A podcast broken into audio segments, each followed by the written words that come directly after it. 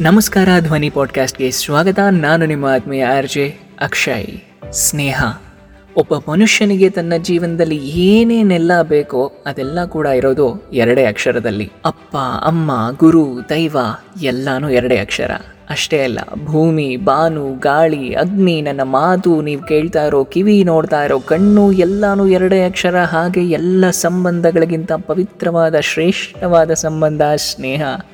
ಆ ಸ್ನೇಹ ಕೂಡ ಎರಡೇ ಅಕ್ಷರ. ಒಮ್ಮೆ ನೆನೆಸ್ಕೊಳ್ಳಿ ನಿಮ್ಮ ನೆನಪಿನಂಗಳದಲ್ಲಿ ಸಿಗುವ ಸ್ನೇಹಿತರನ್ನ. ಎಕ್ಸಾಮ್ ಹಾಲಲ್ಲಿ ನನ್ನ ಟೈಮ್ ವೇಸ್ಟ್ ಆದರೂ ಪರವಾಗಿಲ್ಲ, ನನ್ನ ಫ್ರೆಂಡ್ ಪಾಸ್ ಆಗಲಿ ಅಂತ ಕದ್ದು ಮುಚ್ಚಿ ಎದ್ದು ಬಿದ್ದು ಹೇಳ್ಕೊಡ್ತಾ ಇದ್ರು.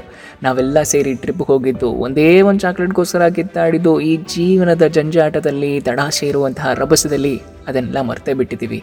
ಒಂದು ಸಲ ಹಿಂದೆ ಹೋಗಿ ನೆನಪಿಸ್ಕೊಂಡ್ರೆ ವಾಹ್ ಅನಿಸುತ್ತೆ. ಅಫ್ಕೋರ್ಸ್ ನಮ್ಮ ಜೀವನದ ಪ್ರತಿಯೊಂದು ಘಟ್ಟದಲ್ಲೂ ತುಂಬ ಜನ ಸಿಗ್ತಾರೆ. ನೆನಪಿರಲಿ, ನಮ್ಮ ಸ್ನೇಹಿತರು ಹೇಗಿರಬೇಕು ಅಂದರೆ ಹಾಗಲ್ಕಾಯಿ ಪಲ್ಯದ ಥರ ಇರಬೇಕು. ಯಪ್ಪ, ಎಲ್ಲರೂ ಜೇನು, ಸ್ವೀಟು ಅಂತ ಸಿಹಿ ತಿಂಡಿಗಳಿಗೆ ಹೋಲಿಸಿದ್ರೆ ನಾನು ಯಾಕೆ ಹಾಗಲ್ಕಾಯಿ ಪಲ್ಯಕ್ಕೆ ಹೋಲಿಸ್ತಾ ಇದ್ದೀನಿ ಅಂದರೆ ಅದು ತಿನ್ನೋದಕ್ಕೆ ತುಂಬ ಕಹಿ, ಆದರೆ ಆರೋಗ್ಯಕ್ಕೆ ತುಂಬ ಒಳ್ಳೆಯದು ಹಾಗೆ ಇರಬೇಕು ನಮ್ಮ ಗೆಳೆಯರು.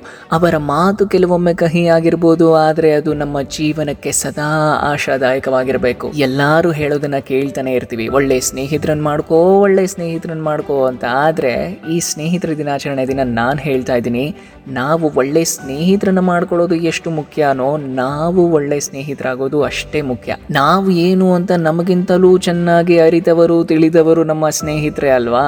ನಾವು ನಗುವಾಗ ಪಕ್ಕದಲ್ಲಿ ಕೂತು ಅಳುವಾಗಲೂ ಪಕ್ಕದಲ್ಲಿ ಕೂತು ಬೆನ್ನಿವುತ್ತಾರೆ ಯಾವುದೇ ನಿರೀಕ್ಷೆಗಳಿಲ್ಲದೆ ಸದಾ ಕಾಲ ನಮ್ಮ ಜೊತೆ ಇರೋರು ನಿಜವಾದ ಸ್ನೇಹಿತರು. ಒಳ್ಳೆ ಸ್ನೇಹಿತರುಗಳನ್ನ ಮಾಡ್ಕೊಳ್ಳೋದು ನಮಗೆ ನಾವೇ ಕೊಟ್ಕೊಳ್ಳುವಂತಹ ಒಂದು ಉಡುಗೊರೆ ಅಂತೆ ಯಾಕೆ ಅಂದರೆ ಅವರು ಸಮಸ್ಯೆಗಳನ್ನು ದೂರ ಮಾಡೋದಿಲ್ಲ, ಆದರೆ ಸಮಸ್ಯೆಗಳು ಬಂದಾಗ ದೂರ ಆಗೋದಿಲ್ಲ. ಇಂಗ್ಲೀಷ್ನಲ್ಲಿ ಒಂದು ಒಳ್ಳೆ ಮಾತಿದೆ in life have a friend like a mirror and a shadow in life have a friend like a mirror and a shadow ಯಾಕೆ ಅಂದರೆ mirror does not lie and shadow does not leave ಜೀವನದಲ್ಲಿ ಸ್ನೇಹಿತರನ್ನ ಮಾಡ್ಕೋಬೇಕು. ಯಾವ ರೀತಿ ಅಂದರೆ, ಕನ್ನಡಿಯಂತೆ ಸುಳ್ಳು ಹೇಳದೇ ಇರೋ ಥರ ನೆರಳಿನಂತೆ ಬಿಟ್ಟು ಹೋಗದೇ ಇರೋ ಥರ ಸ್ನೇಹಿತರುಗಳನ್ನು ಮಾಡ್ಕೋಬೇಕು. ರಿಮೆಂಬರ್ ಅವರು ಯಾವಾಗಲೂ ಕೂಡ ಸಮಯ ಸಿಕ್ಕಾಗ ನಮ್ಮ ಜೊತೆ ಇರೋದಿಲ್ಲ, ಆದರೆ ನಮಗಾಗಿ ಸಮಯ ಮಾಡ್ಕೊಂಡು ನಮ್ಮ ಜೊತೆ ಇರ್ತಾರೆ, ಅದೇ ವಿಶೇಷ. ಯಾಕೆ ಅಂದರೆ ನಾವು ಯಾರಿಗಾದ್ರೂ ಕೊಡುವಂತಹ ಅತ್ಯಮೂಲ್ಯವಾದಂತಹ ಉಡುಗೊರೆ ಅಂದರೆ ಅದು ನಮ್ಮ ಸಮಯನೇ. ನಮಗೆ ಅಂತ ಸಮಯ ಕೊಟ್ಟ ಗೆಳೆಯರನ್ನ ನಿನ್ನೆ ಥರ ಕಳೆದು ಹೋಗೋಕ್ಕೆ ಬಿಡಬೇಡಿ.